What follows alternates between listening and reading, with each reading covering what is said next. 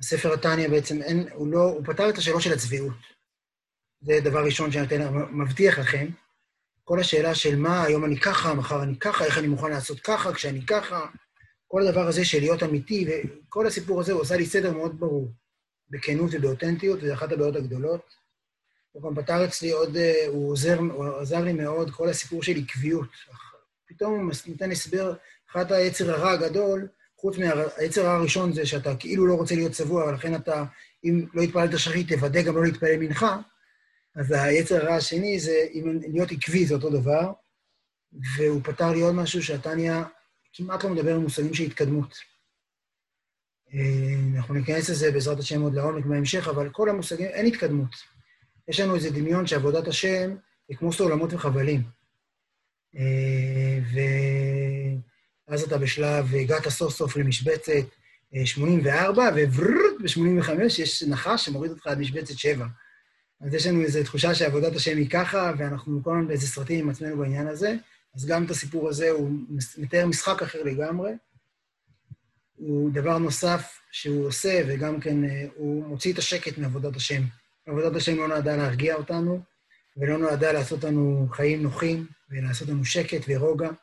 וברררט, ב-85 יש נחש שמוריד אותך עד משבצת 7. אז יש לנו איזו תחושה שעבודת השם היא ככה, ואנחנו כל הזמן באיזה סרטים עם עצמנו בעניין הזה. אז גם את הסיפור הזה, הוא מתאר משחק אחר לגמרי. הוא דבר נוסף שהוא עושה, וגם כן אה, הוא מוציא את השקט מעבודת השם. עבודת השם לא נועדה להרגיע אותנו, ולא נועדה לעשות לנו חיים נוחים, ולעשות לנו שקט ורוגע. דבר האחרון, אל תנס, אין סטטוס קוו בעבודת השם, אין שקט, אין רוגע, זה דבר מייסר.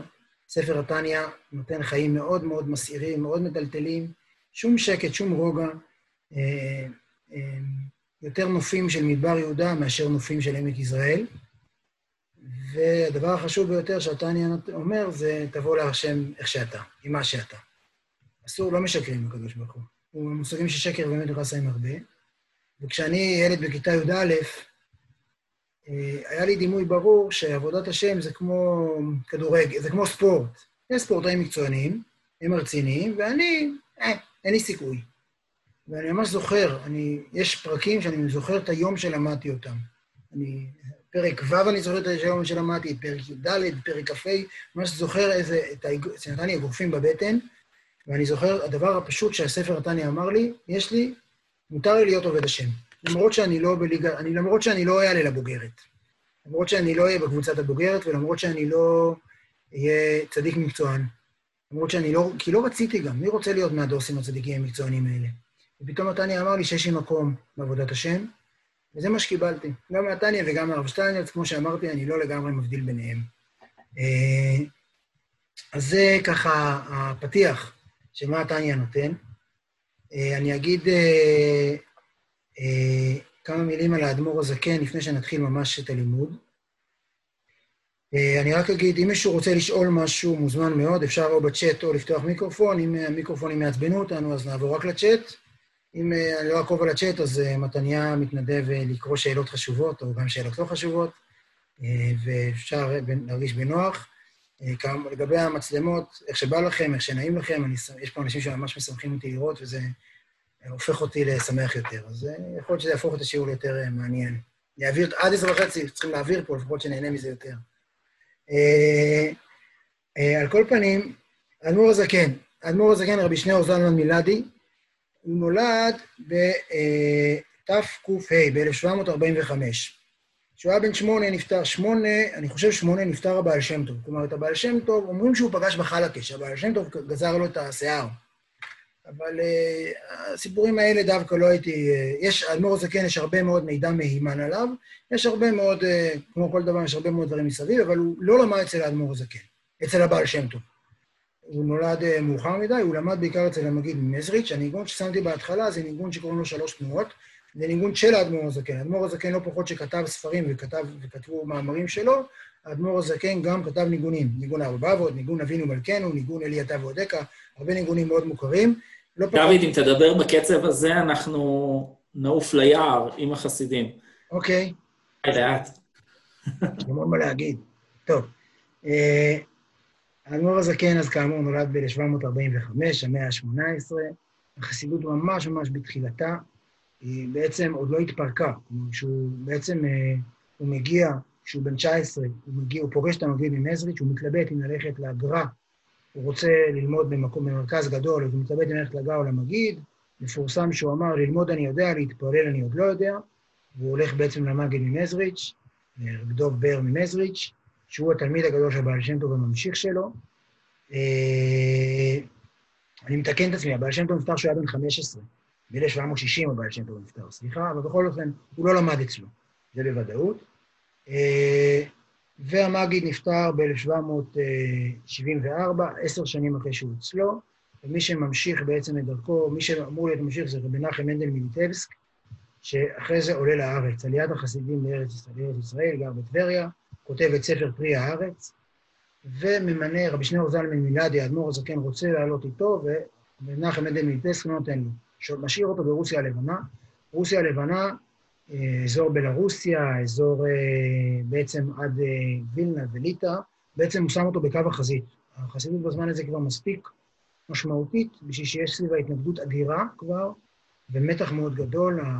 היהדות עוד בטראומה, היהדות האשכנזית עוד בטראומה עמוקה, היהדות בכלל, היא שבתה עצבי ויש פחד מאוד גדול, ויש חרמות מאוד מאוד מאוד קשים ומלחמות קשות, ובעצם האדמו"ר הזקן, רבי שניאור זלמן מילדי, נשאר שם לנהל את המלחמות האלה, הוא פוגש כמה פעמים, מנסה לכבוש, חלק פוגש, לא משנה, את הגר"א, והוא בעצם נהיה הדמות המשמעותית בחסידות בכל מה שהוא לא פולין, כל מה שהוא מזרחית לפולין. אה, הוא כותב, ואז אחרי שרב מנחם מנדל מביטבסק עולה לארץ, הוא מייסד את חסידות חב"ד. חב"ד זה חוכמה בין הדת, בהמשך נדבר למה זה, אבל זו בעצם החסידות היחידה שכולנו מכירים, שהיא לא קרויה על שם מקום. יש כאלה שקוראים לזה חסידות לובביץ', אבל אף אחד לא, זה לא השם הרשמי, שגם האדמו"ר הזקן קרא לזה חסידות חב"ד, שבעצם קרויה על שם שיטה, ולא על שם מקום. ויש בזה כבר מסר כשלעצמו. אה, בוא נ... המשמעות של זה לטווח, לימינו, זה שילד חב"דניק, שהוא גדל לא נשאר, ב... השאיפה שלו זה לא להישאר ב... באיפה שהוא גר, אלא ללכת להיות שליח. זה בעצם העניין. זו חסידות שהמנוע שלה הוא לא שייכות למקום, אלא שייכות לרעיון. הוא מייסד את חסידות חב"ד, ואחרי זה הוא מתחיל לכתוב, הספר הראשון שהוא כותב זה את שולחן ערוך הרב, שהרב סיינס אמר שאם אה, הוא לא היה נשרף, חלק, חלקים גדולים ממנו לצערנו נשרפו, הבתים שם היו עשויים מעץ. אלמלא הבתים שם היו עשויים מעץ, היה לנו בערך פי שתיים מה ללמוד, מרוב הספרים, המקורות היהודים שנשרפו, ושולחן ערוך הרב נשרף חלקו, ולכן הרב סיינס אומר שאם הוא לא היה נשרף, הוא היה הופך להיות, הוא היה בעצם אה, הופך להיות הספר הקנוני במקום שולחן ערוך של רבי יוסף קארו. יכול להיות שהרב שטיינס משוחד בעניין הזה, קחו בחשבון. אה, אה, על כל פנים, ב-1796 הוא מוציא את ספר התניא. ספר התניא, ועל זה נעסוק היום, הוא כמעט ספר החסידות הראשון שנכתב, אבל שם טוב לא כותב ספרים. המגיד מזריץ' לא כותב, הם לא כותבים כמעט, כלום. אה, פרי הארץ, כאמור, של מנחם מתנס, כותבים את זה. אבל לכתוב ספר חסידות זה דבר מאוד מאוד לא מובן מאליו, ובזה נעסוק היום. אנחנו נקרא היום את ההקדמה של התניא, שהוא מסביר למה, למה לא צריך לכתוב ספרי חסידות. למה זה טעות לכתוב ספרים, אבל הוא מוציא ספר התניא, זה כמעט ספר החסידות הראשון שנכתב. באופן כללי, אני רוצה לתת לזה פריזמה רחבה. התנועה הקבלית, שמתקבלת, הופכת להיות תנועה מאוד משמעותית במאה ה-11, 12, 13, באזור ספרד, היא תנועה שמלכתחילה מיועדת רק ל... ל... היא תנועה שמיועדת לאנשים ספציפיים, היא תנועה אליטיסטית במהותה. החסידות בעצם אומרת שהרעיון הקבלי, הרעיונות הקבליים בהתפתחות, אחרי זה יחד עם ההתפתחות כמובן של קבלת הארי, שהרעיונות האלה לא מיועדים רק לאליטה מאוד מסוימת, אלא מיועדים להיות, הם לא סוד. כלומר, הם יישארו סוד מה שלא יהיה. סוד הוא סוד גם כשהוא מתגלה.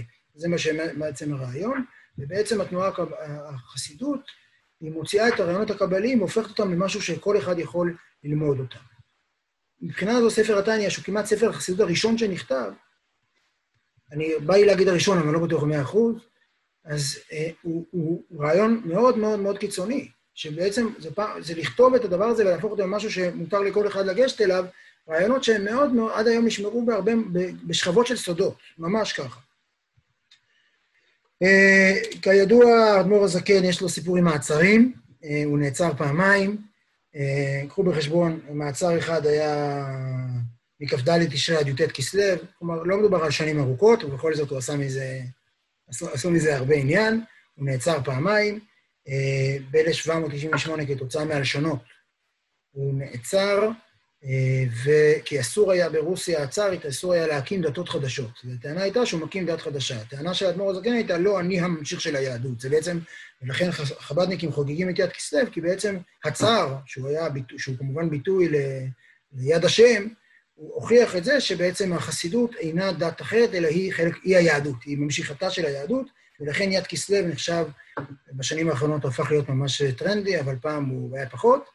יד כסלו הוא ממש חג גדול בעניין הזה בדיוק, של להגיד שהחסידות יכולה להיות, להתפרץ, ושם יפוצו מנותיך החוצה וכולי, זה כל העניין הזה. הוא נעצר עוד פעם ב-1801, מעצר קצר יותר, וכל זה כתוצאה ממלחמות. כלומר, הוא חי חיים מלאי מתחים ומריבות, ובסוף חייו הוא ברח, כי הוא עשה אה, טעות והוא התנגד לכיבוש של נפוליאון. הוא חשב שנפוליאון יביא את הקדמה לאירופה, לאזור, למזרח אירופה, והוא חשש מאוד מהקדמה, ולכן הוא התחיל לברוח, והוא הימר לא נכון, והצרפתים כבשו את, את, את, את יוזנה, איפה שהוא גר, והוא ברח עד שהוא הגיע לאדיץ', שזה, מי, אני הייתי שם, מדובר בחור לא חושב שהייתי אי פעם בחור יותר גדול מזה, באוקראינה. שמונה שעות נסיעה, חמש שעות נסיעה מקייב לכיוון, לא לכיוון איפה שכל הקברים הנחמדים, לכיוון השני, כביש איום ונורא, דרך איומה ונוראית, חור, אין לתאר. באדיץ' הוא נפטר ב-1812. אדמו"ר הזקן הוא דמות נורא חשובה בתולדות החסידות, ויש עליו כתבים רבים, יש אה, ב-150 שנה לפטירתו, אז אה, כתבו, אז יש, עשו ניתוח גרפולוגי, יש ספר, ספר הקן, אה, שלדעתי הרב שטיינץ או כתב שם, או ערך אותו, גם וגם, לא זוכר, וספר הקן, קנ, של האדמו"ר הזקן, עשו ניתוח של הקליגרפי של הכתב שלו, גרפולוגי של הכתב שלו, ויש שם תיאורים מלאי התרשמות של איזה גרפולוג, גרפולוגית שלא הכירה אותו בכלל, ומה שהיא מעולם לא ראתה מישהו כזה, שיש לו אה, כישורים כלומר, הוא מוכשר נורא בכל תחום. כלומר, משהו, בקיצור, הוא דמות מאוד מאוד מאוד אה, מיוחדת ויוצאת מהכלל, והוא לא בכדי הקים תנועה מפוארת כזו. אז זה האדמו"ר הזקן. יש תמונות שלו כאלה, כל מיני, אני לא יודע כמה הן אמיתיות, אבל נחמד שאפשר להתייחס אליהן. הקבר שלו בוודאי נמצא באדיץ', אה, אפשר ללכת לשם, מי שרוצה. טוב, עד כאן היה הקדמות.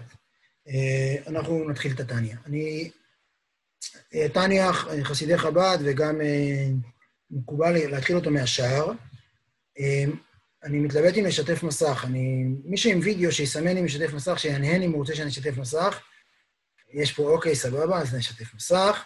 אני אשתף מסך. עכשיו, אני גם אה, מציע לכולכם, יש את כל התניא ב HebrewBooks, אפשר להוריד אותו, אפשר גם לקנות תניא, אפשר גם לקבל חינם. מי שיודע, חסידי חב"ד יש להם עניין מאוד גדול להדפיס את התניא. התניא, יש בכל אחורה של ספר תניא כתוב כמה פעמים מודפס, מדפיסים אותו בכל מקום, בכל מיני מוצבים בלבנון, בבופור, כל מיני מקומות. אז התניא שלפניי, יש פה הדפסות, 6,125 הדפסות, הדפיסו אותו כבר. אה, זה עניין, אז זה אומר שיש הרבה מאוד ספרי תניא, רובם קטנים ומשוקמקים וחינמים. אז אה, תניחו יד על אחד כזה. טוב, מתחילים את התניא מהשאר, בעיקר כי הוא כתב, האדמו"ר הזקן בעצמו כתב את התניא. ודרך זה אני גם מדבר טיפה על מה הולך להיות לנו כאן. אה, לא ניכנס כאן, אה, ספר ליקוטי אמרים, חלק ראשון. טוב, קודם כל, אה, הוא קורא לספר ליקוטי אמרים, השם טניה לא כל כך ברור מתי הוא נכנס, כנראה בחייו כבר. אבל הוא קורא לספר ליקוטי אמרים, והוא גם הולך להגיד תכף שהספר הזה, הנקרא ספר שבינוני, מלוקט מפי ספרים ומפי סופרים, כאילו זה ליקוט. זה, זה מין התנצלות כזאת להגיד, אני לא חידשתי כלום. באופן כללי, אצל יהודים, הדבר הגדול זה לא להגיד כמה אני חידשתי, אלא כמה כל מה שאני אומר זה רק ליקוט. אבל האמת היא שלמרות שהוא מצטט פה ושם אנשים, והרבה את הרמב"ם, והרבה מהגמרא, והוא מצטט כל מיני אנשים, ואת רב חיים ויטל ועוד, זה ספר מאוד מאוד מקורי, והרעיון לקרוא לזה ליקוטי אמרים זה קצת אה, כאילו, זו הצטנעות, לכל הפחות.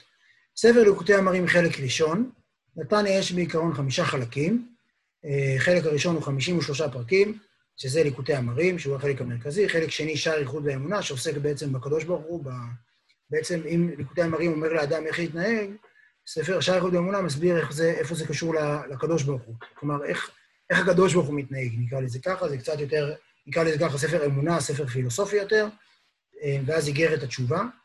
איגרת התשובה עוסקת כמובן בחזרה לתשובה, באיך הוא רואה את התשובה, ואז איגרת הקודש, שזה הרבה מאוד איגרות, 50 ומשהו איגרות שהוא שלח, איגרות... אה, אמ, זה עניין אחר, וקונטרס אחרון, שהוא החלק הכי מסובך. אם נזדקן יחד, אז אולי נגיע אליו.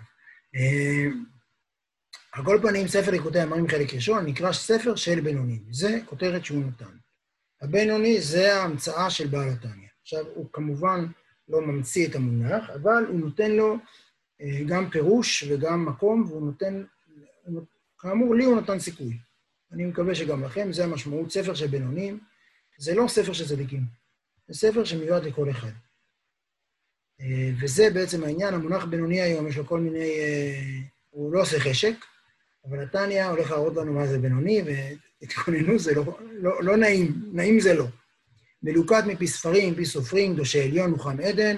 יש פה כל מיני חב"דניקים יגידו לכם מה זה ספרים ומה זה סופרים, איזה ספרים ואיזה סופרים. סופרים זה בוודאי הבעל שם טוב והמגיד ממזריץ', אין בזה שום שאלה. אה, הוא גם מצטט אותם המון. אה, ספרים, לא משנה, אפשר להגיד כל מיני דברים. יוסד על פסוק, וזה חשוב מאוד, כי קרוב אליך הדבר מאוד בפיך ובלבבך לעשותו. זה פסוק מדברים, שזה הדבר המרכזי שהוא רוצה להגיד לנו. עבודת השם היא קרובה אלינו. בשביל לקבל מאה במבחן, נקרא לזה ככה, של הקדוש ברוך הוא, זה לא קשה לאף אחד, זה קרוב, כל אחד יכול היום להיות אה, הכי צדיק בעולם.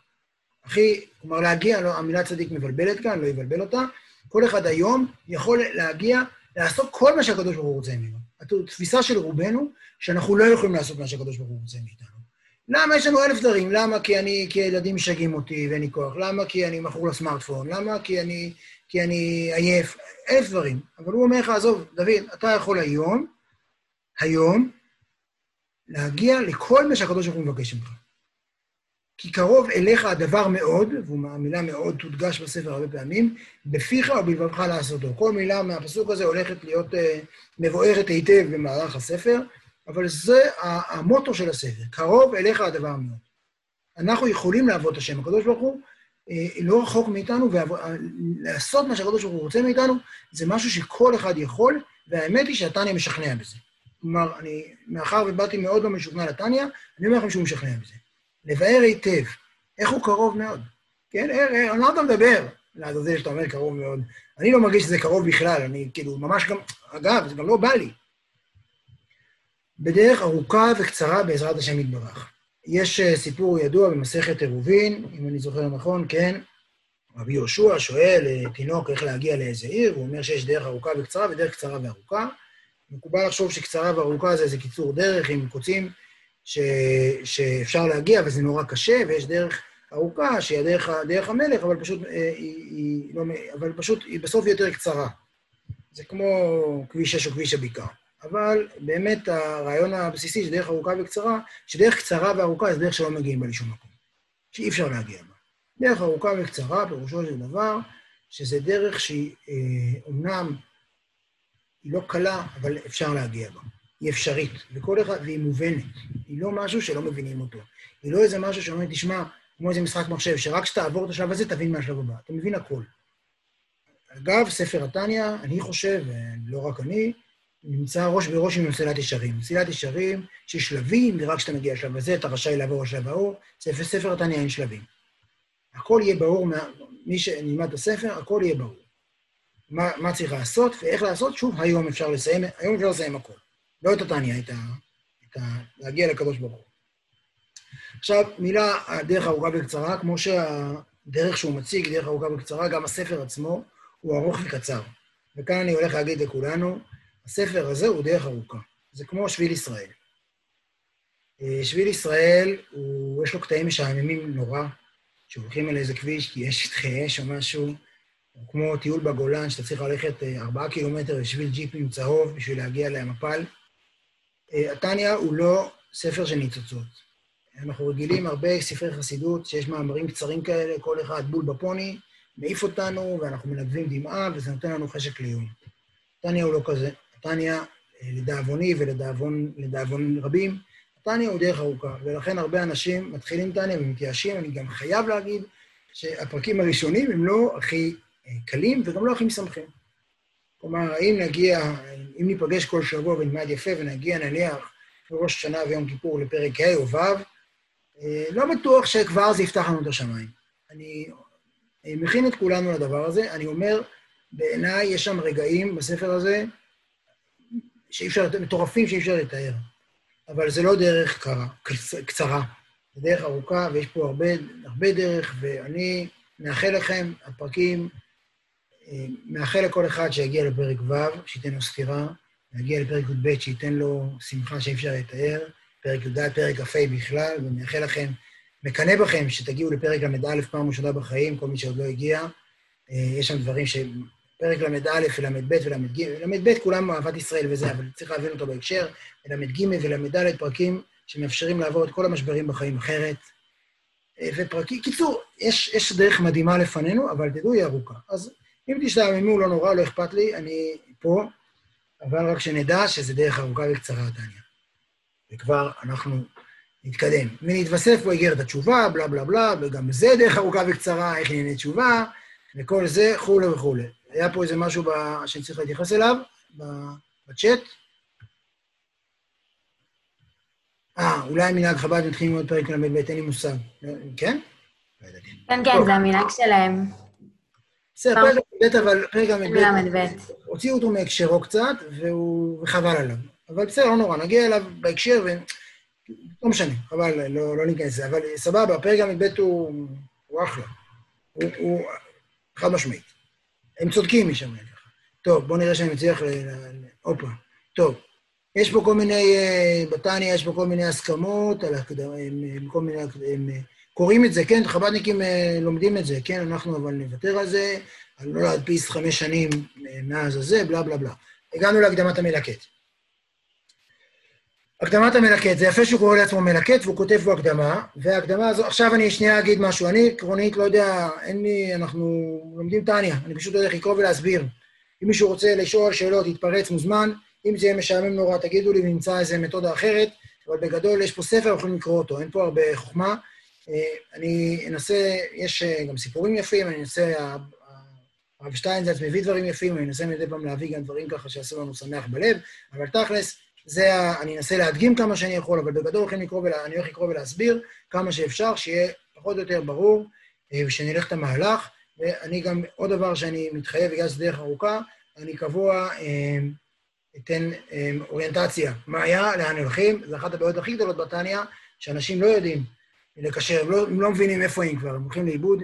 במבוך הזה אנחנו לא נהיה, אנחנו תמיד נסתכל גם במבט על על התניא, זו ההתחייבות שלי, וזה, ברוך השם, אה, ה... אני ככה מרגיש מורה דרך פה, אז אני אעשה את זה.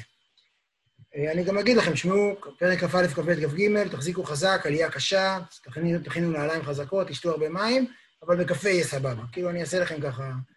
דוד, יש לי שאלה רגע. הוא, הוא, הוא כתב את זה ככזה, זאת אומרת, כשהוא כתב את זה, הוא ידע מה זה הולך להיות, זו שאלה מוזרה, אבל הוא כתב את זה כספר חסידות בסיסי, עקרוני, שיוביל את... אה, או שהוא כתב כי אף אחד לא כתב. אני חושב שההקדמה, א', אני לא בטוח שאני יודע על השאלה הזאת, אני חושב שההקדמה הזאת קצת תגיד למה הוא כתב את הספר. אה, אני חושב שמסתכלים על הרמת דיוק של הספר, ואומרים שיש פה, תראו, הוא לא דיבר עברית הרי, שפת אם. וזה כתוב בעברית מדויקת מאוד. אומנם אה, סימני פיסוק היה קצת חלש אצלם, אבל הוא כותב, אבל זה נראה שהוא התייחס מאוד ברצינות, בוא נגיד את זה ככה. הוא גם, אה, בהתחלה זה היה כל מיני קונטרסים, והוא כותב כאן, שהוא כותב בסוף, שהיה קונטרסים התגלגלו, והוא רצה שזה יהיה רציני 100%, הוא כותב את זה. אני לא יודע אם הוא ידע את זה, אבל אה, שאלה יפה, אני, אני לא יודע אם אפשר לענות עליה. תודה. הקדמת המלקט. ואיגרת השלוחה לחלות אנשי שלומנו, ישמרם צורם ויברכם. אליכם אישים אקרא, שמעו אליי רודפי צדק, מבקשי השם, וישמע אליכם אלוקים, מגדול ועד קטון, כל אנשי שלומנו, דבינתנו ושמחות שלה, איש על מקומו יבוא לשלום וחיים עד העולם, אה, נצח סלע ועד, אמן כן יהי רצון. זו פתיחה חגיגית, שהוא בעצם אה, כותב ומברך את האנשים. תגידו אמן כל אחד, ושיהיה להתקיים בכם. הנה מודעת זאת, כי מרגלה בפומי דאינשה. עכשיו הוא הולך, יש לנו פה שתי פסקאות בהקדמה. פסקה הראשונה הוא הולך להגיד למה ספרים זה דבר איום ונורא. למה ספרים זה דבר איום ונורא. אני רוצה להגיד משהו יותר על זה, אבל אני הוא נותן פה גם, הוא נותן בעצם, בהקדמה הזאת הוא הולך להגיד מה שני הדברים החשובים בשיעור תורה. מה שני הדברים החשובים במפגש עם תורה בכלל. זה מבחן טוב באופן כללי. הנה מודעת זאת, כי מרגלה בפומי דאינשי. בכל אנשי שלומנו לאמור, כי אינה דומה שמיעת דברי מוסר לראייה וקריאה בספרים. כי אינה דומה שמיעת דברי מוסר לראייה וקריאה בספרים. כלומר, לשמוע מבן אדם, זה שונה לגמרי מלקרוא בספרים. שהקורא קורא לפי דרכו ודעתו, ולפי השגת ותפיסת שכלו באשר הוא שם. כאשר בן אדם יושב בבית וקורא הלכה, אפילו הלכה, ונדבר גם על הלכה כאן היום, בן אדם יושב בבית וקורא ספר, הספר בדיוק משכנע אותו במה שהוא חשב קודם. זה בדיוק, אנחנו מכירים היום הרי, זה תמיד מדהים, למשל הקורונה, אה, תיבדל לחיים קצרים, איך כולם השתכנעו בדיוק במה שהם חשבו קודם. אף אחד הקורונה לא שינתה את דעתו. כל אחד בדיוק, פשוט נס, איך זה קרה. איך כל אחד בדיוק, הקורונה בדיוק, אם אתה בן אדם אה, זה, אחד לאחד. אז ככה זה קריאה בספרים. כל הקורא קורא לפי דרכו ודעתו לפי השגת תפיסת שכלו באשר הוא שם. ואם שכלו ודעתו מבולבלים ובחשיכה יתהלכו בעבודת השם, בקושי יכול לראות את האור כי טוב הגנוז בספרים. כלומר, כל אחד קורא את הספר בדיוק כמו שהוא. ואם הבן אדם מבולבל, משקר לעצמו, הוא בחושך, הוא לא יודע, הוא, הוא, הוא מלא קליפות ומחשבות, והוא... הספר מחזק בדיוק את מה שחזק אצלו. בקושי יכול לראות את האור כי טוב הגנוז בספרים. אף כי מתוק האור לעיניים הוא מרפא לנפש. מתוק האור לעיניים זה, אומרים, זה ביטוי בעצם שמצטט כאן, מי שאנחנו שמים לב, זה ציטוט על האור הגנוז, האור הראשון שנברא ביום ראשון, מתוק האור לעיניים מרפא לנפש. זה אור נפלא, יש בספרים דברים מדהימים. אבל עדיין, אה, הבן אדם שקורא בספר, תמיד תקוע בתוך עצמו. כאשר, לעומת זאת, כאשר בן אדם פוגש מישהו, הולך לשמוע אדם, והוא לא שומע שיעור, אלא יש לו איזה קשר אליו, ומתנהלת שיחה, והוא שואל, והוא עונה, והוא מתקן, והוא מתעצבן, ויש דיאלוג, הוא לא יכול להישאר תקוע בתוך עצמו. הוא בעצם חייב לצאת מתוך עצמו. כלומר, אני, המבחן, המטרה הראשונה של דברי תורה לפי האדמו"ר הזקן כאן, וזה החולשה הגדולה של ספרים, זה להוציא את הבן אדם מעצמו, לטלטל אותו. אם אתם הולכים, אם אנחנו הולכים לשיעור תורה, מרגישים, אה, איזה נעים זה היה, אז האדמו"ר הזקן יגיד לנו, חברים, זה, זה לא מטרה של תורה. תורה צריכה לתת לנו אה, בוקס בבטן. זה, רוב הדברי תורה בבתי כנסת עושים לנו נעים בגב. ומה שהוא אומר כאן, בעצם אם זה נעים, זה צריך בעצם להיות משהו שמוציא אותך מהשגת ותפיסת שכלך. אם אתה מרגיש טוב עם עצמך, סימן שזה לא הוציא אותך מעצמך. ובר מן דין, לא, חוץ מזה, הנה ספרי היראה הבנויים על פי שכל אנושי, זה, אז החולשה הראשונה של ספרים, זה שהם לא מוציאים את הבן אדם מעצמו. שבן אדם יכול להתעקו בעצמו והוא נשאר כמו שזה. ובר מינדן, הנה ספרי העירה הבנויים על פי שכל אנושי, בוודאי אינם שווים לכל נפש. כי אין כל השכלים והדעות שוות, ואין שכל אדם זה מתפעל ומתעורר ממה שמתפעל שכל חברו. הדבר, הבעיה השנייה בספרים, שהם לא יכולים להתאים לכולם. כאשר מישהו מעביר, כאשר אני אפילו, אני מכיר את זה, כאשר אני מעביר שיחה, ועומדים לפניי, אני רואה את העיניים, זה אחת הבעיות שלנו כמובן גם בפורמט הזה, אני רואה את האנשים, אני מרגיש אותם, אני רואה שמישהו, אני, זה דבר שכמי ש... כמרצה אני מרגיש את זה, אני רואה שמישהו שם בפינה לא נחה דעתו, כל השפת גוף שלו אומרת, אני לא מרוצה. אני יכול לשאול, תגיד, מה מפריע לך? מה קשה לך? ואז אני יכול לעזור לו, לדבר אליו, אבל ספרים, אין את זה. האדם כותב לעצמו. ולכן אין השכלים והדעות שוות, ואין שכל זה מתפעל ומתעורר מה שמתפעל שכל חברו. כלומר, לא כל אחד מתלהב מאותם דברים. עכשיו, זה... אה, אה, כמו שאמרו רבותינו, זיכרונם לברכה, גבי ברכת חכם ארזים, השישים ריבו מישראל, שאין דעותיהם דומות זו לזו. יש ברכה שאנחנו לצערי, אומרים אותה מעט, חכם ארזים, זה לא... שרואים 60 ריבון מישראל, 600 אלף יהודים, צריך לברך חכם ארזים, כמובן לא משון שהם רזים ונכנסים למקום אחד, אלא חכם ארזים משון סודות, שכל אחד שונה לגמרי. כשחכם ארזים, אנחנו אומרים, איזה יופי שיש פה 600 אלף איש, שכל אחד יצור אחר לגמרי. 600 אלף זה מספר הבסיסי של העם היהודי. כלומר, גם שהיום אנחנו ברוך השם קצת יותר מ-600 אלף, לא הרבה יותר, אז אנחנו עדיין, יש לנו, יש בעצם 600 אלף אה, אה, מק"טים של העם היהודי, מספר, אה, אה, מוצרים, וכולנו, אז אנחנו מצטופפים. היום משהו כמו, אנחנו בערך אה, פי, לצערי, משהו כמו נניח פי 20 מזה, פי 20 וקצת. אנחנו, אז אה, כל, 20 איש על כל, אה, על כל נפש מישראל. שאין דעותו דומות זו לזה. כמו שכתב הרמב"ן ז"ל במלחמות, שם בפירוש הספרי לגבי יהושע, שנאמר, איש אשר רוח בו. שיכול להלוך נגד רוחו של כל אחד ואחד. עוד שנייה, דבר שמאוד מוכר ליהושע, ותכף נגיד מה הרמב"ן אמר, כי זה לא הרמב"ן, זה כתוב אה, במקום בגמרא כבר, שיהושע יכול ללכת, ללכת נגד רוחו של כל אחד ואחד. כי באמת, זה, עכשיו הוא אומר, יהושע הוא אדם מופלא, הוא יכול בעצם לדייק לכל אחד מה הוא צריך, אבל ספרים לא יכולים לתת לכל אחד את המענה הזה. ספר לא יכול לתת, לא יכול להיות טוב לכל אחד. עכשיו, אה, הרמב"ן, יש דיון, יש מחלוקת שלא נפסקה להלכה, שנפסק לא כמוה, שאומרים שאפשר לברך חכם ארזים גם על אדם מאוד גדול, אדם שיש לו איזו יכולת אה, אה, לה, אה, להקיף בעצם הרבה נשמות, אפשר לברך גם עליו חכם ארזים, והרמב"ן אומנם אומר שזה לא הלכה, אבל זה רעיון יפה. ועל זה הוא אומר. כלומר, הרעיון אומר שבאמת יש אנשים שמסוגלים בעצם להקיף. לא, אמנם ההלכה לא מברכים על אדם כזה חכם ארזים, אבל כן עדיין יש אנשים שמסוגלים להקיף אה, הרבה מאוד אה, אנשים ולגעת בכל אחד, אבל בספרים זו דרישה לא רצינית. עכשיו, אני חושב שקודם כל זה שהוא כותב את זה כאן, הוא כותב את זה בהקדמה של ספר, זה מאוד יפה. הוא די צנוע. הוא לא אומר, תשמעו, זה ספר מדהים, כל אחד ירגיש אותו, כל אחד יטלטל... זה, זה ספר, הוא אומר, ספרים מוגבלים. ספרים לא יכולים לגעת בכל אחד.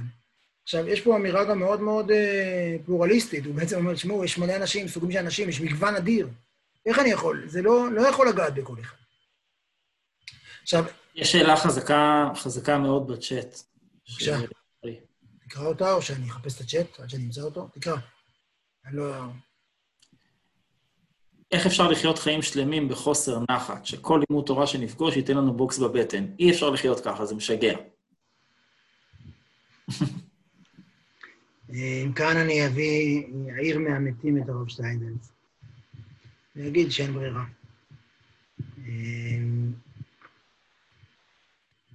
יש אנשים שגם בתניא אנחנו נראה, יש אנשים שיש להם שקט בחיים.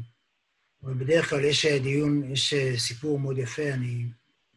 הוא מוכר, אז לדעתי רב צבי חבוני בשיסחה, אבל אני לא בטוח, או הקוצקר, משהו שם, באזור הזה, שהוא אמר שכל אדם צריך לחיות כאילו הראש שלו מונח על הסדן, ועומד מישהו עם גרזן לכרות לו את הראש. הסית רעך עומד עם גרזן לכרות לו את הראש כל הזמן. ככה אדם צריך לחיות כל החיים, כן? אז הוא אומר לו, ומי שלא חי ככה, אז, אז הוא אומר לו, סימן שכבר הסית רעך קראת לו את הראש. כאילו, זה הסיפור. שלווה, חוץ ממקרים נדירים, היא בדרך כלל ביטוי ל... ל... לא, לחוסר חיים. כתוב שהצדיקים הולכים מחי אל חי.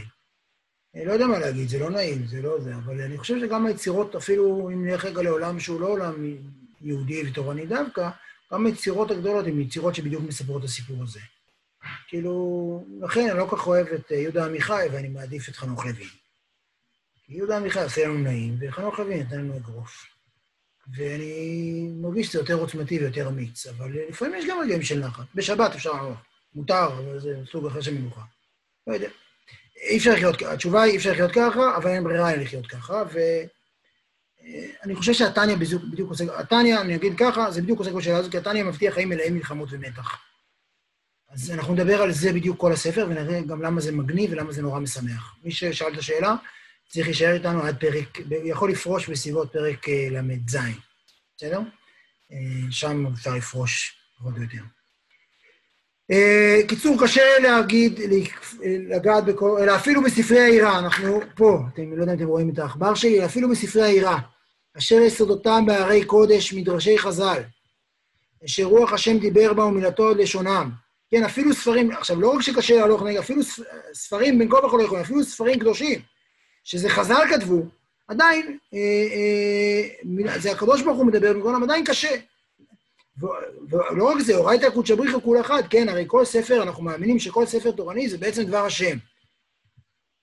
וכל שישים, אם זה אורייתא וקודשא בריחא כל אחד, כל שישים ריבו, כללות ישראל ופרטיהם, ניצוץ קל שבקלים ופחותי איך שבימינו, כולם יחד, כולם מקשרים באורייתא, ואורייתא מקשרת אותם לקדוש ברוך הוא כמדר בזרוע הקדוש. אני מצטער, אין לו ניקוד, כי זה משפט אינסופי. הרי יש דרך, אני אסביר עוד רגע, הרי יש דרך כללות לכללות ישראל, אף שניתנה תורה יידרש, בכלל ובפרט ופרטי פרטות לכל נפש פרטים בישראל, פשוט הרי אין כל אדם זוכה להיות מכיר במקומו הפרטים שבתורה. כלומר, הוא אומר דבר כזה, ונגיד את זה אה, בקצרה, הוא אומר, אפילו התורה, שהיא הקדוש ברוך הוא, כן, התורה והקדוש ברוך הוא בישראל הם אותו דבר. לכאורה, אז התורה אמורה להיות כמו אה, אה, אה, מפתח מאסטר, היא אמורה לגעת בכל אחד מיד. כי הקדוש ברוך הוא נמצא בתורה, וכל אחד מאיתנו הוא חלק מהקדוש ברוך הוא. אז ממילא אנחנו אמורים להרגיש ממש בנוח בכל דבר בתורה. ו, ו, והתורה באמת, ואפשר, כל אחד יכול לדרוש את התורה בפרטי פרטים ולהגיע בדיוק לבעיה שהוא צריך. עדיין, הוא אומר את זה במשפט, אין כל אדם זוכה להיות מכיר מקומו הפרטי בתורה. מה לעשות, לפעמים אני קורא את פרשת מצורע, ואפס לא מרגיש שזה נוגע בי. כלומר, הוא מודע לזה שגם התורה לא תמיד מצליחה לגעת בכל לב ולב, ולכן ספרים באופן כללי, אפילו ספרים תורניים, זה לא גלי גדול. זה תמיד משהו מאוד מוגבל ולא נוגע בנו, על אף שאפילו, ואפילו ספרים תורניים. והנה אף, בסדר, אה, אה, רצתי קצת, אבל אה, רציתי להתקדם. והנה אף, בהלכות איסור והתר הנגלות לנו לבנינו מצאנו, ראינו מחלוקת הנאים והמוראים. כן, אפילו בעניין איסור והתר יש שוני אדיר בין אנשים. מן הקצה אל הקצה ממש, ואלו ואלו דברי אלוהים חיים, כלומר, לשון רבים, על שמקור החיים משמות ישראל הנחלקות דרך כלל לשלושה קווים, ימין ושמאל ואמצע. עוד שנייה נעבור דף, שהם חסד וגבורה, אני מיד אסביר. אה, כלומר, יש באמת שוני אמיתי בין אנשים. עכשיו, הדבר הזה כרגע, מה שהוא אומר כאן, הוא לא נעים לי להגיד, אולי זה בגלל שאני לומד במנדל, אבל זה מה יש, הוא אומר כאן משהו מאוד מאוד פלורליסטי, הוא אומר, תשמעו, עכשיו, רוב כללי צריך לדעת שבדיון על, המחלוקת, יש דיון מאוד גדול מה זו מחלוקת. האם מחלוקת זה תאונת עבודה? אה, יש דעות כאלה שבעצם מחלוקת אומרת שהשמועה מהר סיני, הרי כל התורה היא מהר סיני. אז אם אנחנו, אה, אם אנחנו, יש מחלוקת, אז כנראה משהו בשמועה, כמו טלפון שבור, זה נדפק איפשהו באמצע, ולכן יש מחלוקת. זאת גישה אחת. אה, גישה שנייה אומרת שהמחלוקת היא רק בדברים שלא נאמרו במפורש בסיני. כלומר, אם אנחנו במחלוקת על, על, לא יודע מה, על כמה מקריבים כל יום, דווקא על זה כתוב במפורש בתורה, אבל אם יש מחלוקת על, על האם נוטלים ידיים ואז או הפוך, או לא משנה מה, יקנה אז או יקנה זז, לא משנה כל הדברים האלה, שבוודאי יש פה אנשים שיודעים יותר טוב ממני, אז המחלוקת הזאת זה בדברים שלא כתובים מפורשות בתורה. ויש דעה אחרת, שהיא, הקבלה, היא נמצאת מאוד בקבלה, שבעצם אומרת שהמחלוקת היא מבטאת אה, ריבוי פנים באלוקות. כלומר שהאלוקות, באופן כללי הקבלה, אנחנו אולי ניגע בזה קצת בהמשך, בפרקים הבאים, אבל הקבלה באופן, באופן כללי אה, זיהתה שהאלוקות היא מערכת מאוד מאוד עשירה, שזה לא, שמעלינו יש מערכת מאוד מאוד עשירה של שמות של הקדוש ברוך הוא שונים, שמבטאים על מופעים שונים שלו, על ביטויים שונים שלו, ובתוך המערך הזה יש בעצם, מחלוקת מבטאת בעצם קולות שונים של הקדוש ברוך הוא. על ריבוי פנים, גם אנחנו, יש בנו, הספר התניא, אחד הדברים שהוא יעשה, הוא ידבר על ריבוי הפנים שלנו. וגם בנו יש ריבוי פנים. אנחנו, מה לעשות, אנחנו גם עצבניים וגם רגועים, תלוי על מה. וגם, אה, אה, בעצם מה שהוא אומר כאן, והנה אף בהלכות איסור והיתר הנגלות לנו, ועלינו מצאנו, ראינו מחלוקת הנאים והמוראים מן הקצה לקצה ממש. ואלו ואלו דברי אלוקים חיים, לשון רבים, על שם מקור החיים משמות ישראל. הנחלקות דרך כלל לשלושה קווים, ימין ושמאל ואמצע. זה בספירות, אנחנו נדבר על הספירות בהמשך. שהם חסד וגבורה וכולי. כלומר, באופן כללי, במערכת של הספירות, שבהמשך נתעסק בטיפה יותר כאמור, יש באופן כללי שני קווים מרכזיים, קו של חסד, קו של יותר לשחרר, יותר לתת שבע, וקו של גבורה, של לצמצם ולעמוד על שלך ולעצור ולתת גבול. כמובן, מה שהוא מצטט כאן זה כמובן בית שמאי, מה שהוא מדבר כאן זה בית שמאי ובית הלל, אז זו הדוגמה הרווחת. ששניהם דברי אלוקים חיים. מה, בפועל, בעולם הזה צריך לפעול באיזשהו אופן. אבל עדיין יש אה, אה, אה, אה, ביטויים, יש משהו בעצם מה להגיד, יש נשמות שונות לגמרי. וכולם קדושות, הוא לא מתכוון להגיד, קודם הוא אמר, אם ראיתם כאן, אה, כאן הוא כתב, אה, עד ניצוץ קל שבקלים. קל שבקלים זה קללה, כן? ופחותי ערך. זה כאילו, האנשים באופן כללי בחסידות מתארים את העם היהודי כדמות אדם. אז יש נשמות שהן מבחינת ראש, ויש נשמות שהן מבחינת רגל. יש בחסידות, זו אמירה מהותנית, שאפשר לדון על ההשלכות הבעייתיות שבה, כל עוד, אבל כל עוד אנחנו לא יודעים את המפה, זה בסדר. בכל אופן, יש היררכיה של נשמות. זה אה, בחסידות נמצא מאוד חזק, אנחנו גם נדבר על זה קצת כאן, יש פרק קשוח בעניין הזה. אה, די, אנחנו נגיע אליו די מהר לדאבוני, אה, פרק קשוח, אבל מה לעשות, אנחנו נלך לפי הסדר. אבל יש, יש, יש, יש היררכיה של נשמות. כאן הוא אומר שהחסד וגבורה זה לא היררכיה. כלומר, יש כמה סוגי יהודים, ונשמות של שלושה ממידת חסד, הנהגתם גם כן להכות כלפי חסד, להקל כנודע, וכל שכן וקל וחומר, כן? אז אם בהלכה יש כזה שוני בין בית שמאי לבית הלל, שוני עצום, שאנחנו רואים אותו בכל התורה, כל שכן וקל וחומר בהנסתרות השם אלוקינו. כלומר, בדברים בתורת הנסתר, בדברים שקשורים ללב, בדברים שקשורים לנפש, דינים תחילו ורחימו, שהם יראה ואהבה, דבמוחה וליבה, שבמוח ובלב, וכל אחד ואחד לפי משיעור הדילי, לפי מה דמשער ליבי. כל אחד יש לו לגמרי, בעולם הפנימי, כל אחד הוא עולם, אדם אחר לגמרי. עכשיו, מדובר כאן על אדמו"ר, שפגש, תכף אנחנו נראה, מאות אנשים שנכנסו אליו, והוא הבין שכל אחד הוא אדם אחר וצריך משהו אחר לגמרי. כל, לפי מה דמשער בליבי. כל אחד, יש לו מה שמשער, כל אחד מה שהוא מרגיש בלב שלו, משהו, הקדוש ברוך הוא, לפי משיעור הדילי, הכוונה כל אחד לפי מדמיין את הקדוש ברוך הוא באופן אחר לגמרי. איך אפשר לכתוב את זה בספר? צריך לדבר עם אדם, לראות מה הוא רוצה. כמו שכתוב בזוהר הקדוש, על פסוק נודע בשערים בעלה. בעלה זה הקדוש ברוך הוא, שהוא נודע בשערים, שהוא כל אחד הוא מתגלה באופן אחר לגמרי. רבי נחמן אומר, כי אני ידעתי כי גדול השם, כי אני דייקה. רק כל אחד, אסור לנו, כי אי אפשר לספר מגדולת השם מאדם לחברו. לכן כל שיעורי האמונה הם בעצם אה, אה, סוג של, סוג של ניסיון ליצור חיקויים חיוורים.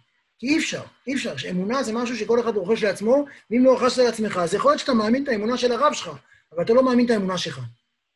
ולכן ספר זה דבר נורא ואיום. למה ספרים זה דבר נורא ואיום? כי ספרים בעצם לא יכולים לקלוע לטעם של האדם. הוא אומר, אני כותב כאן ספר, אתם תתחילו לעבוד השם כמוני, אתם צריכים לעבוד השם כמוכם, לא כמוני. אין, עבודת השם, כל אחד יש דרך אחרת לגמרי. ושוב, ספר לא נוגע בלב של האדם, הוא לא מטלטל אותו, הוא נשאר כל אחד כמו שהוא נשאר בליבו. אבל, אז עכשיו, עד עכשיו הוא הסביר למה ספרים זה דבר מאוד מאוד בעייתי, וכמו יהודי אשכנזי טוב, הוא פותח בהתנצלות. אז עכשיו, אחרי שהוא פותח בהתנצלות, הוא בכל זאת הסביר למה הוא כותב את הספר הזה.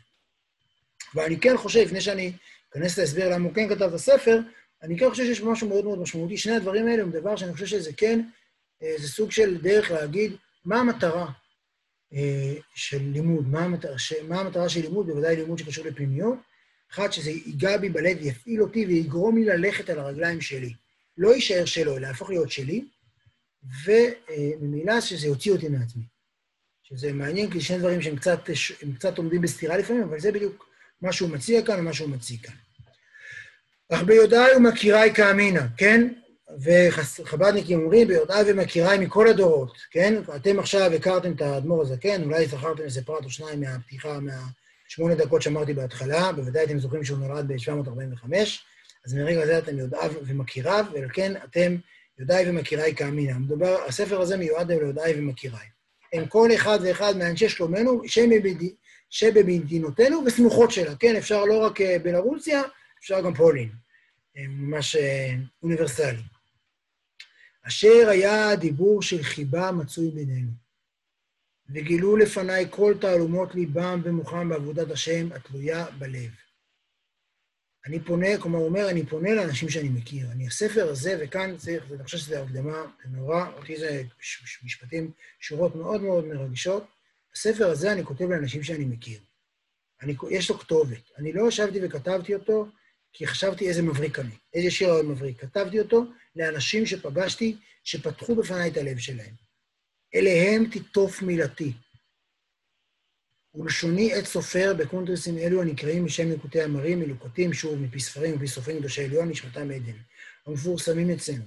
וקצת מהם נרמזים, אה, רגע, קצת מהם נרמזים, נחכימין באגרות הקודש מרבותינו שבארץ הקודש תאהבה. רבותינו שבארץ הקודש זה, זה רבי מנחם מנדל מביטבסק. כלומר, הם כבר...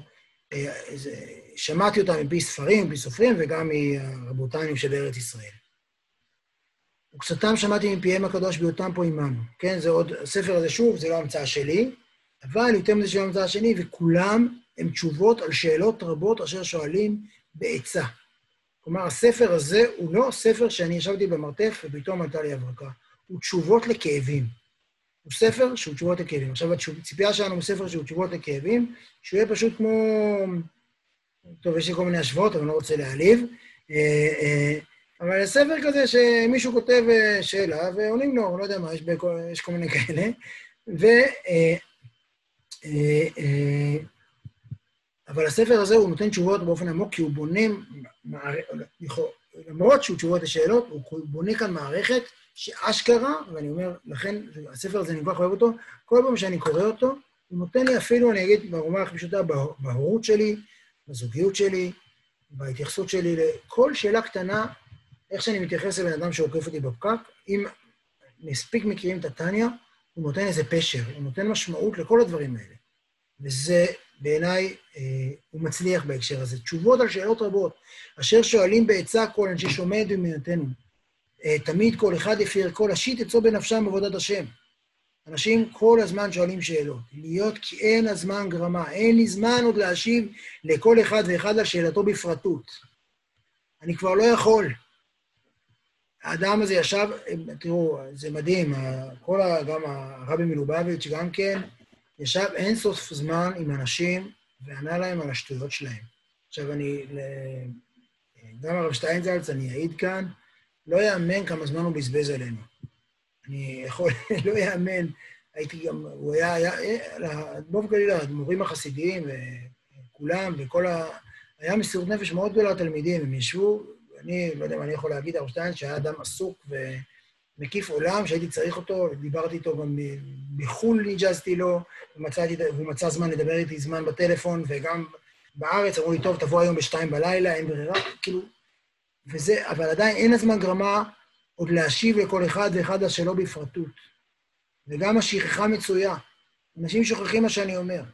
על כן רשמתי כל התשובות על כל השאלות במשמרת להיות להיות לכל אחד ואחד לזיכרון בין עיניו. כתבתי לכם את זה, אבל זה לכם. הוא עונה פה על השאלה השנייה. למה כתבתי? כי אני יודע מי אתם. כי נכנסתם אליי. עכשיו, באמת, כשבן אדם פוגש מאות או אלפי, אני לא יודע את המספרים של אנשים, יש לו איזו יכולת להיות כמו יהושע בן נון, להלוך כנגד כל רוח ורוח ולדעת מה מציג האנשים. והספר הזה קודם כל נכתב מתוך מענה לכאב. וזה הדבר הראשון שהוא אומר. כי בהן נמצא מרגוע לנפשו. אמרנו כבר, זה, אה, סליחה, לזיכרון בעיניו, ולא ידחוק עוד להיכנס לדבר עם מי ביחידות. באמא שלכם, שחררו אותי. זה הוא אומר, יש קיבלתם את הספר, אל תיכנסו אליי. כי בהן נמצא מרגוע לנפשו ועצה נכונה לכל דבר הקשה עליו עבודת השם, ונכון יהיה ליבו בטוח בהשם גומר בעדנו. כלומר, אה, אה, אה, מרגוע לנפשו, אני לא מתחייב, עצה נכונה כן, כל דבר קשה לעבודת השם, ונכון יהיה ליבו בטוח בשם גומר בדם. קודם כל, הלוואי עלינו להיות בכזאת מצוקה בעבודת השם, שאנחנו חייבים מוטרפים. אנשים נסעו שלושה חודשים בעגלה, בכבישים בוצעיים, עגלה עם סוסים, ונשדדו רק בשביל להגיע לאיזה רבה, לשטוח בפניהם את הכאב האדיר שלהם בעבודת השם, ולא נכנסו, אדמו"ר הזקן, לא נכנסו אליו רק להתבכיין על הגוי שגנב להם את הפרה, נכנסו לשטוח עבודת השם, אנשים, אנשים, אנשים נסעו את כל הונם, מכרו את הבית ונסעו חודשיים כיוון בשביל לפגוש את הרבי, בשביל להסביר לו שהם לא מצליחים להתפלל. זה, זה דבר מדהים. והשם, נכון יהיה ליבו בטוח בהשם גומר בעדנו. אומרים כאן שהלשון היא מדויקת, השם גומר בעדנו, השם יעזור לנו לגמור, אבל אנחנו צריכים להתחיל. אה, יש לנו עוד קצת זמן, ומי שדעתו קצרה להבין דבר עצה מתוך קונטרוסים אלו, וזה כאן עונה לשאלה הראשונה. השאלה השנייה הייתה, הבעיה השנייה, השנייה עם ספרים הייתה שהם לא מתאימים לכל אחד. הספר הזה מתאים לכל אחד, אה, כי א', אני מכיר אתכם, וב', אני אה, כותב, הספר הזה הוא מענה לכאב שלכם. ומי שדעתו קצרה להבין דבר עצה מתוך קונטרוסים אלו, יפרש שיחתו לפני הגדולים שבעירו. והם יבוננו, הם יעזרו להבין, ואליהם בקשתי, שלא לשום יד לפה להתנהג בהבנה ושיבות שקר, שקר חס ושלום. כלומר, אל תהיו לי עכשיו צנועים. בא אליכם מישהו, תעזרו לו. אני מדמיין את האדמו"ר הזקן, מקבל אנשים שבאים אליו מחודש, הוא אומר, רבאק, למה לא הלכתם לרב העיר שלכם? כי רב העיר אומר, לא יודע, אני מצטער. והוא אומר, חלאס מזה. וכאן הודה עונש שמר על מונה הבר וגודל השכר. מונה הבר אה, זה מונה השפע, זה ציטוט מפסוק, וגודל השכר, אם אמר בודנו זכרנו לברכה, על פסוק, מאיר עיני שניהם. השם, כי יאיר השם פניו אליהם אור פני מלך חיים. כאשר הרב ישים את עצמו וייעץ לתלמיד באמת, ויהיה איתו, הוא גם יאיר את עצמו, הוא גם יזיז את עצמו. אה, אה, גם, גם הרב וגם התלמיד, שניהם אה, התעוררו מזה מאוד. ולא, ואני אומר לכולנו, אין לנו זכות להגיד הרבה פעמים לא יודע. כלומר, מותר להגיד לא יודע, זה חינני לפעמים, אבל לפעמים יש לנו תפקיד, אנחנו לא יכולים להגיד לא יודע. נעבך. ומחייך עם זקנו וחיינו לימים אשר לא ילמדו עוד איש את רעהו, כי כולם ידעו אותי, כי מלא זה יד השם וכולי.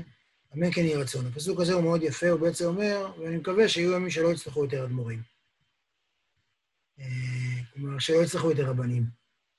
אה, כל אחד, אה, כולם ידעו אותי, קטנה מהגדולה, לא יצטרכו, כולם יוכלו לפטפט, לדבר ביניהם, וזה העיקר. נסיים רק את ההקדמה, ובזה נסיים להיום. והנה אחר שנתפשטו הקונטרסים הנ"ל בקרב כל הנשיונל, בהעתקות רבות מדי סופרים שונים ושונים, זה אני קורא רק בגלל מה ששאלת מתניה, הנה על ידי ריבוי ההעתקות השונות, רבו כמו רבו הטעויות סופרים מאוד מאוד, ולעשות נדבר רוחם שאנשים מפרטים ונגובים, בלה בלה בלה, מוגעים היטב, וכולי, וכלליו ידעו למי שהדפיס את זה, וכולי וכולי, במשך חמש שנים.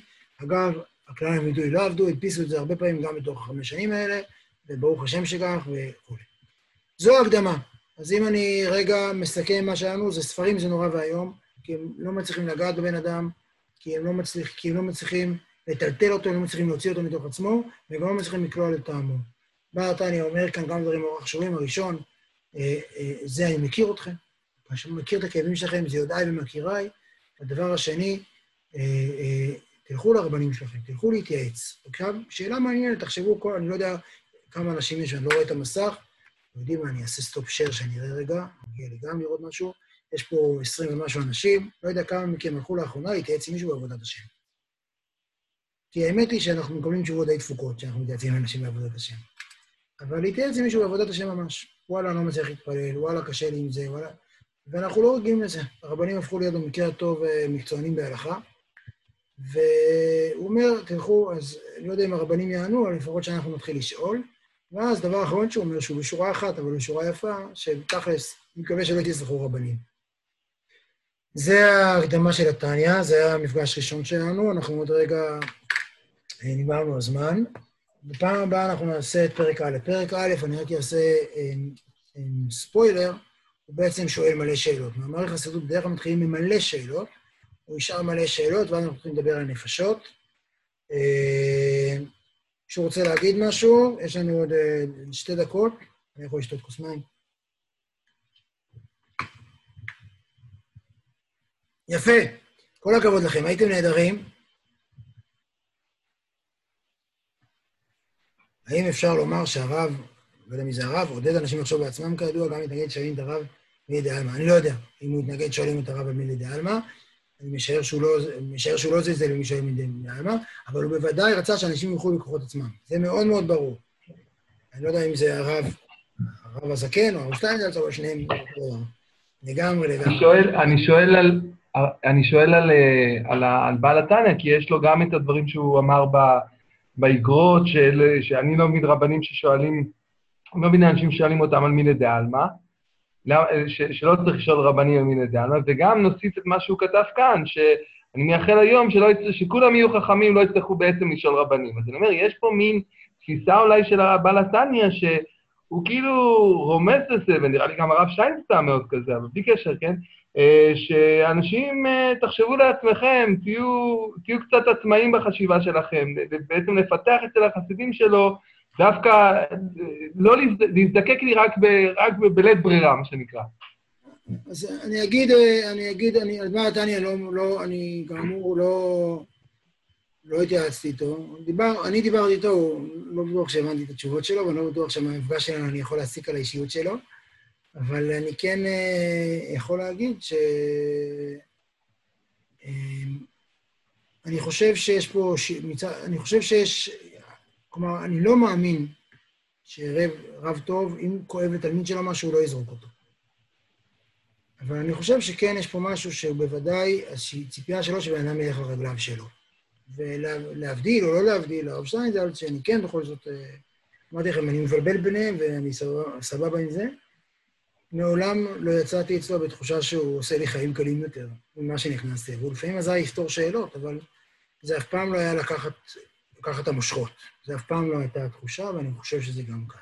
חברים, תודה רבה לכולם, ערב טוב. יש פה כמה אנשים שתענוג מאוד גדול לראות אותם, אני מאוד אה, מתרגש, שמח שנתתם שעה מחייכם. אני מקווה ששבוע הבא אה, נמשיך בדרך, ותוך חודשיים-שלושה יהיה ממש כיף, בסדר? תודה, דוד, תודה רבה. יישר כוח, דוד. שיעור שבועי? נכון. אה? כן. פעם בשבוע?